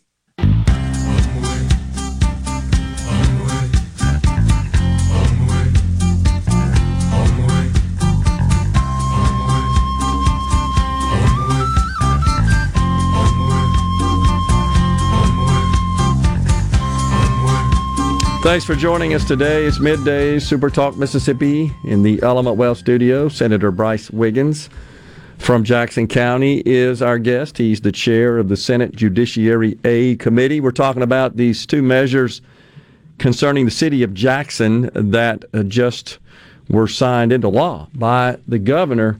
So please continue, Senator. Uh, sounds like uh, you've got some more color uh, to supply us here, and, and the folks need to know. Um, well, to go back to your your question about the legal side of this, Yeah. um, it will be in the federal court in the Northern District. So that means a federal judge will make a ruling, and then they're asking for an injunction, which I talked about that. Uh, then what they're asking for is that the the laws be set aside um, and be ruled unconstitutional and based under uh, the U.S. Constitution and, and specifically the 14th Amendment to the U.S. Constitution. Um, many people may not un- realize, but under our jurisprudence, that uh, the Bill of Rights were made applicable to the states through the 14th Amendment. And so that's what they're arguing. Um, and if they do that, then, and if the judge rules that way, then uh, I guess Jackson's out of luck at that point because no solutions have been presented by uh, by these folks that I know of. Um, and so, you know, that brings up the point about this this whole lawsuit in the first place. Um, what's the solution? Uh, we came forward and presented this. It's been a couple years, uh, and as I mentioned earlier before the break, that the Jackson delegation, and I respect them for doing it, had asked for for assistance from the state to get a handle on this. I mean, uh, Gerard, I distinctly remember a few years ago that there were certain people doing donuts in the middle of I 55. Oh yeah, I've And seen it. One of the Jackson, right? One of the Jackson legislative senators, to his credit, came up and asked and put forward a bill, a Democrat, by the way, put forward legislation to address that. That's crazy. Yeah, And I've so we cannot sit by, uh, right? We cannot sit by and do that. And so the allegation is that this is a violation of uh, civil rights and all. And and I want to say this unequivocally: there was and is no racial intent in this legislation. And I say those words in particular because uh, what their lawsuit alleges is uh, it was intentionally done to discriminate for, uh, against uh, the 80% of the the black residents of Jackson. There is nothing further from the truth. I can tell you that I sat there, got the bill, we worked on it, and said, what can we do to make all of Jackson uh, safer within the bounds that we have? And nobody has said, including the governor, that this is going to solve all the problems. But the facts remain that there is a backlog of cases, there is a backlog of uh, of criminal investigations. The district attorney, uh, who is black and elected by the citizens, asked for help. The district attorney has indicated that uh, that um, uh, they need assistance. The bill itself has literally in it funding and positions for public defenders. This is the only place in the state that is being funded through the state for public defenders. So Jackson is getting that. Um, if if it is stopped, then by the injunction, then Jackson won't have that. Um, and I wanted to go back to the district attorney. Um, do I, I? I wonder if I need to remind the citizens that the two prior district attorneys, uh, one was sued a whole lot, and it sounds to me like they were kind of um, ineffective to say the least. Yeah. I think District Attorney Owens has been doing a good job. I said that on the Senate floor. And I think he certainly has been trying, and he asked us for help. The public defenders asked us for help, and we gave it. And now you have the NAACP, in my opinion, representing a small fraction of, let's just say, the, the far left uh, who don't want to see it happen. Now, the governor said it's the uh, defund the police uh, liberals who, based on what I see, that tends to be who wants this lawsuit to go forward. Yeah. But your DA, who's elected, your public defenders who are appointed, um, they're all being uh, taken out of the equation if this bill was to be to be held up, and then the citizens are back dealing with the crime. What about uh, funding uh, additional funding for the Capitol complex, Capitol Police, et cetera, since the district's being expanded, and then uh, the the court system itself. How does that work? Yeah. So um, on the Capitol Police, and then we spent a lot of time uh, trying to trying to get it right, and we've had to kind of uh, build it up properly.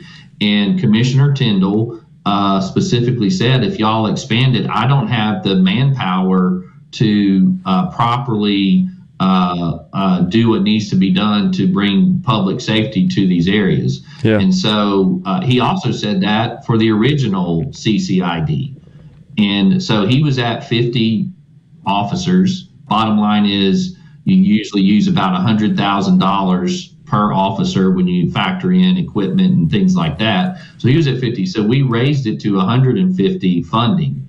Okay. Then on the CCID, that will um, go up and that will be phased in. So again, under the bill, it won't take place, the expanded CCID, for at least another year. And that's to allow us to look and see how it's going. That's also to allow Commissioner Tindell to present to us his budget needs. The idea is in a couple years that it would be around uh, 175 police officers to properly uh, uh, police just the Capitol complex. And understand this as the governor said, JPD is understaffed. People are not on the job.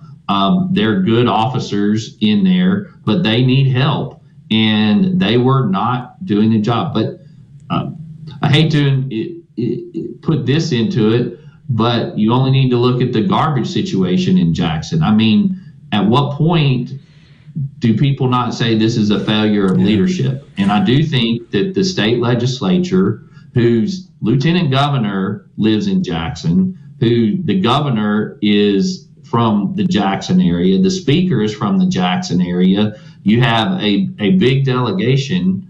Um, at what point do you not call it a failure of leadership? And I do think the legislature said enough is enough. We have to do something. It would be a dereliction of our oath to not try to do something.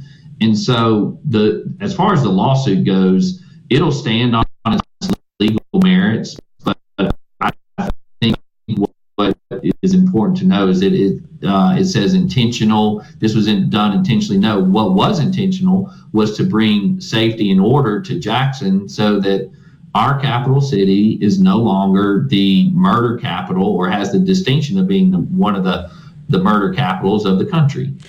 Senator, obviously you're from uh, Jackson County, from uh, Mississippi's Gulf Coast, and there are just a handful of senators, two or three, that actually represent and cover the city of Jackson. To constituents not from the capital city that would say, I don't really want to see state money spent and allocated to that one municipality. Uh, How do you address that? A minute ago, I, I heard you say not addressing this issue would, would be an abdication of, of uh, their obligations as senators. I- explain your thoughts there. Uh, you know, Gerard, that's actually a really good question. I appreciate you bringing it up because um, you're correct. For everybody outside of Jackson, and I can tell you, I've heard this from my own constituents. Why should we spend taxpayer dollars to quote bail out Jackson? Why should we do that? Sure. And uh, you know, if if those folks from Biloxi, Pascagoula up to uh, Southaven, if that was left to be the case, I, I think that's where people would want. But Jackson is the capital city. Jackson is where the seat of the state government is. Jackson brings in people from all over the country and the state. And and in terms of the capital complex, this is where most of the people come come from or come to rather. Yeah. And so it is a function of state government. And um, we, it's a, we spend money in different forms, crime lab, things like that. So using it to help out Jackson is the right thing to do. And I think that's what you saw was it was a lot of people wanting to do the right thing for its citizens. And to help them out. And it, Gotcha. which goes to the point that throughout 1020, and I'll finish with this. Yeah. Throughout 1020, it actually repeals itself.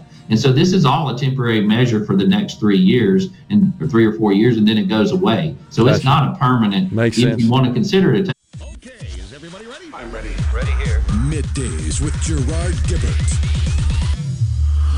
on Super Talk, Mississippi.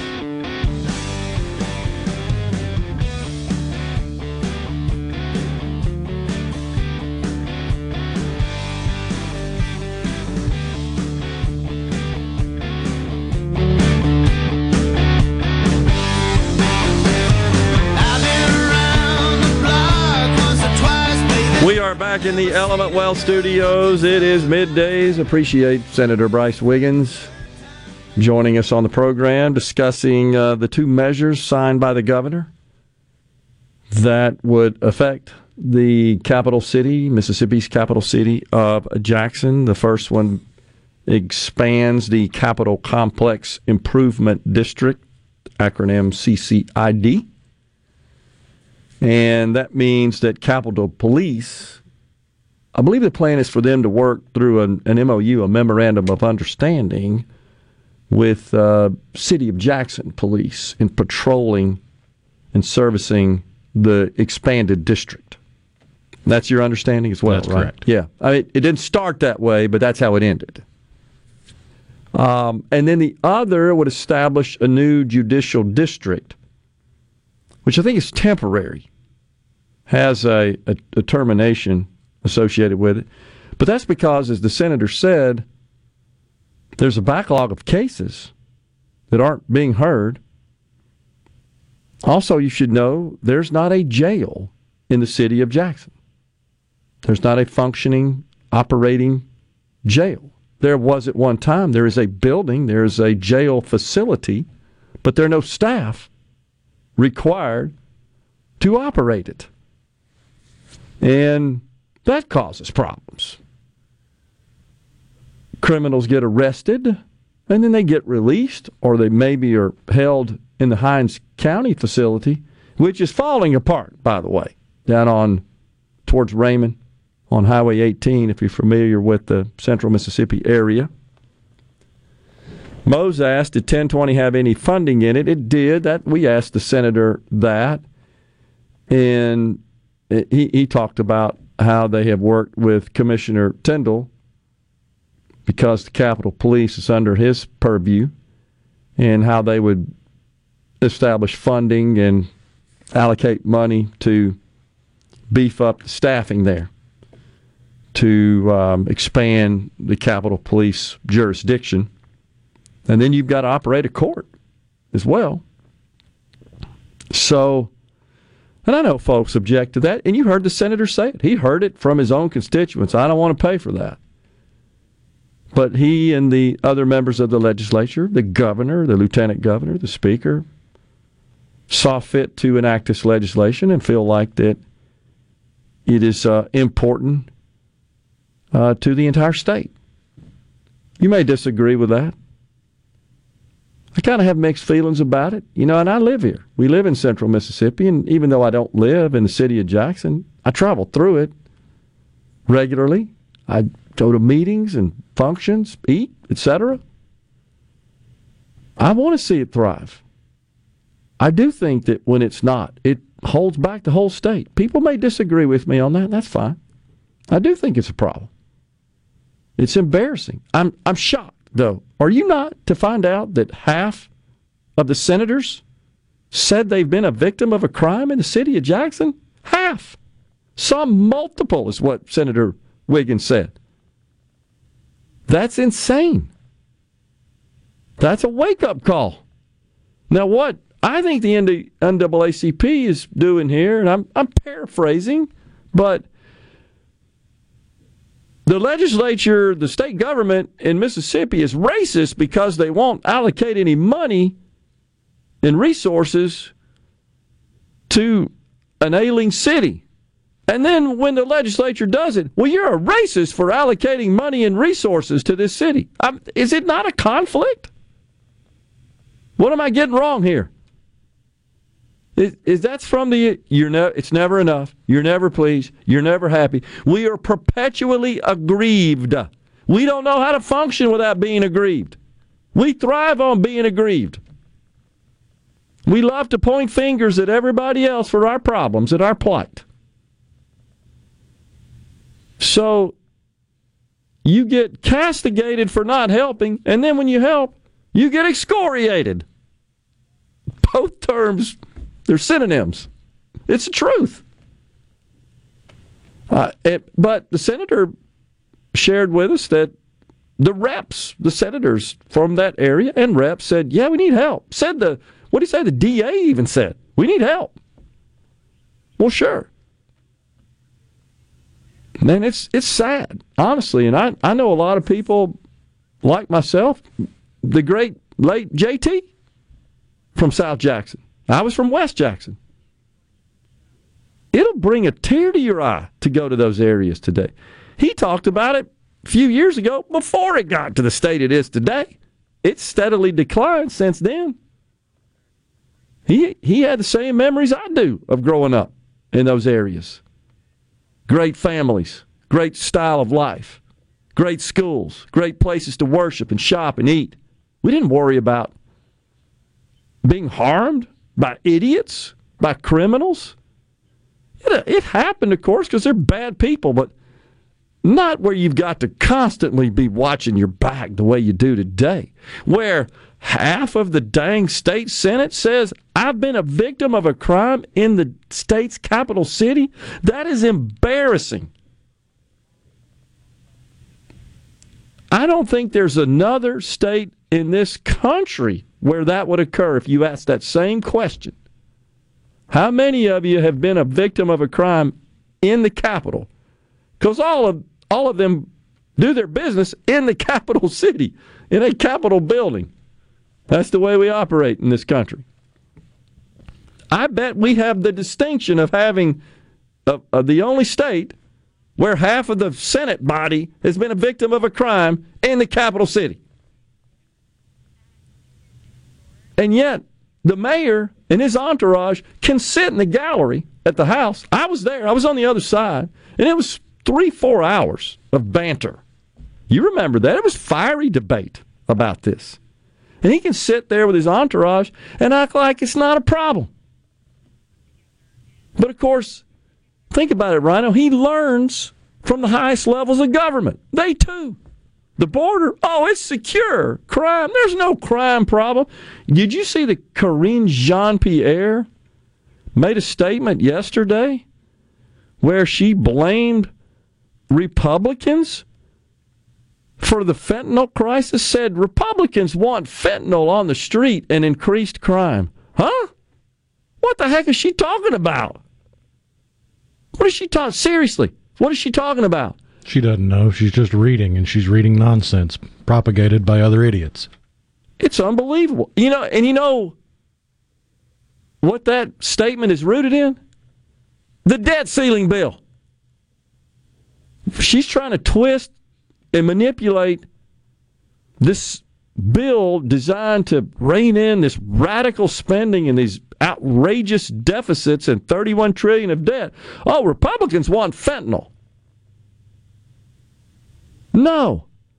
You know what? Maybe if you didn't allow people to sit on their butt and collect government benefits and not contribute to society, maybe we wouldn't have this problem. That's what spawns it. There's no doubt. Laziness is at the core of this. And we have a government that says, it's okay, just sit home, we'll send you money. It's That's- not your fault.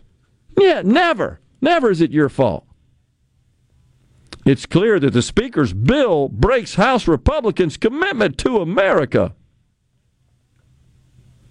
They're fighting to put fentanyl on the street by defunding Border Patrol, huh? Nobody said anything about that. This from the same party that wanted to arrest and prosecute Border Patrol agents who were trying to keep the peace, alleged that they were using the reins of their horses on their mount to whip people because it fits their little agenda. Pay no attention to what your eyes see in that video. We're not talking about AI deepfakes here. We're talking about accurate, authentic video evidence. Don't pay any attention to that. She goes on to say that the Speaker's bill, the Limit, Save, and Grow Act, which I personally think doesn't go far enough because it mainly addresses future spending. It doesn't really tackle current overspending. The Speaker's position is that unless the President and the Senate agree to that job killing, cost increasing, anti farm, anti health care, anti education agenda, they're going to default and crash the economy.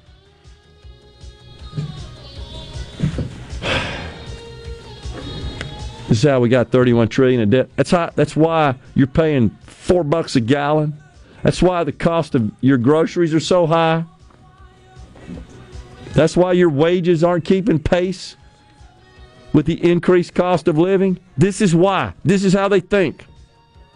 And they take responsibility for nothing ever, just like the mayor.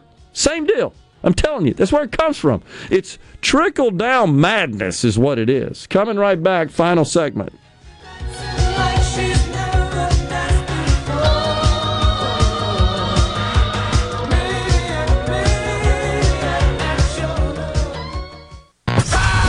It's so awesome! Middays with Gerard Gibert. Come on, let's get on with the show. On Super Talk, Mississippi.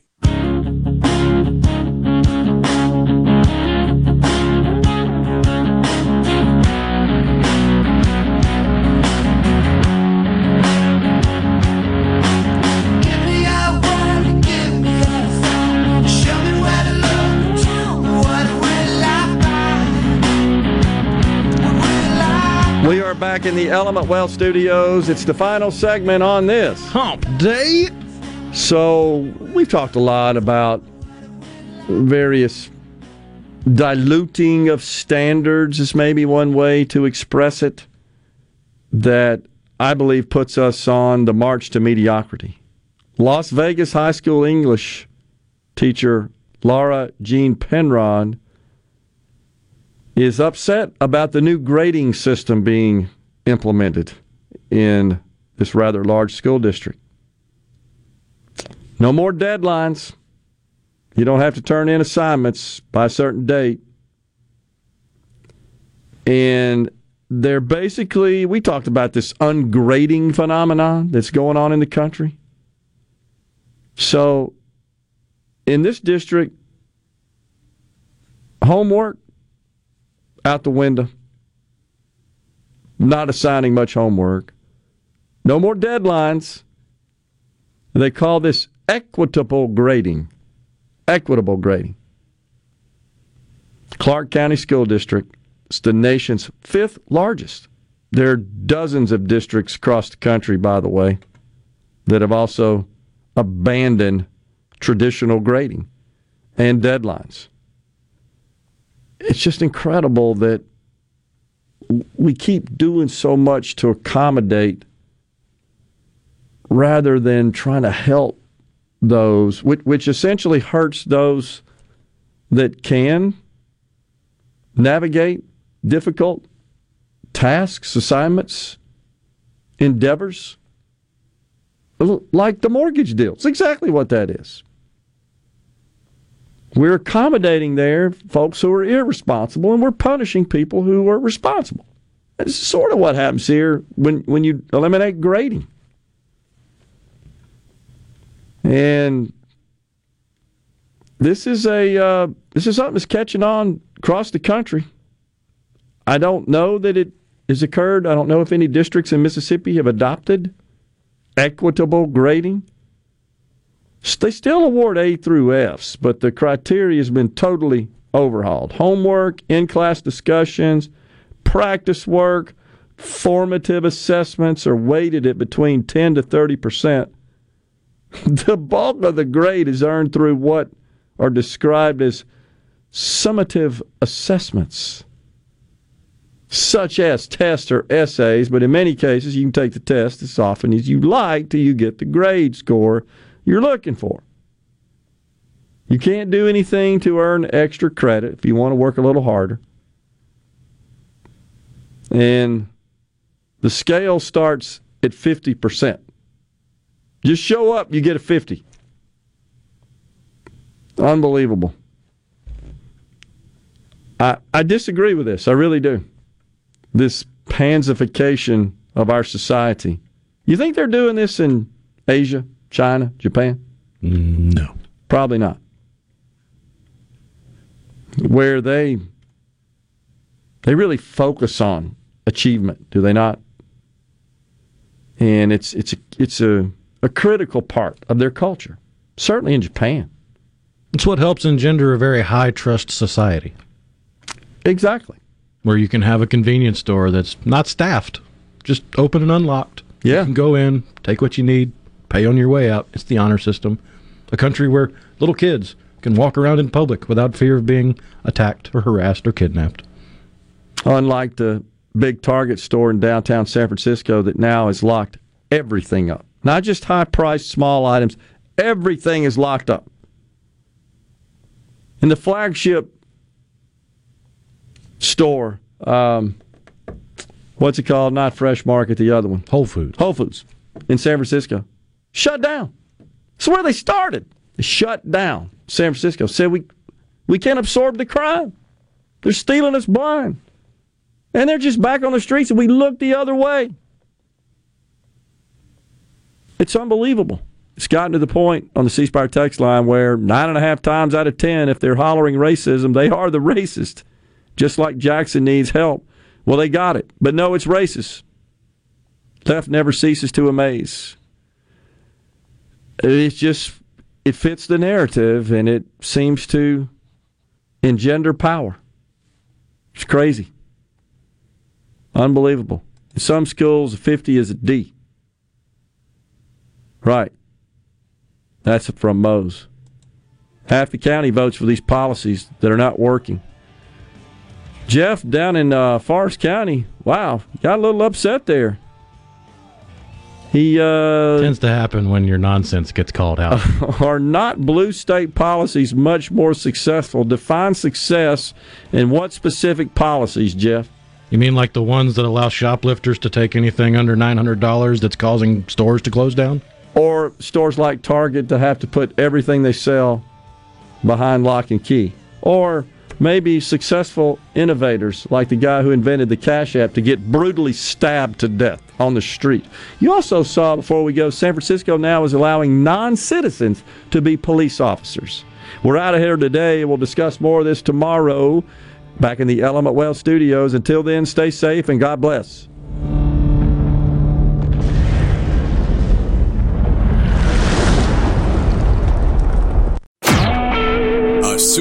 Mississippi media production.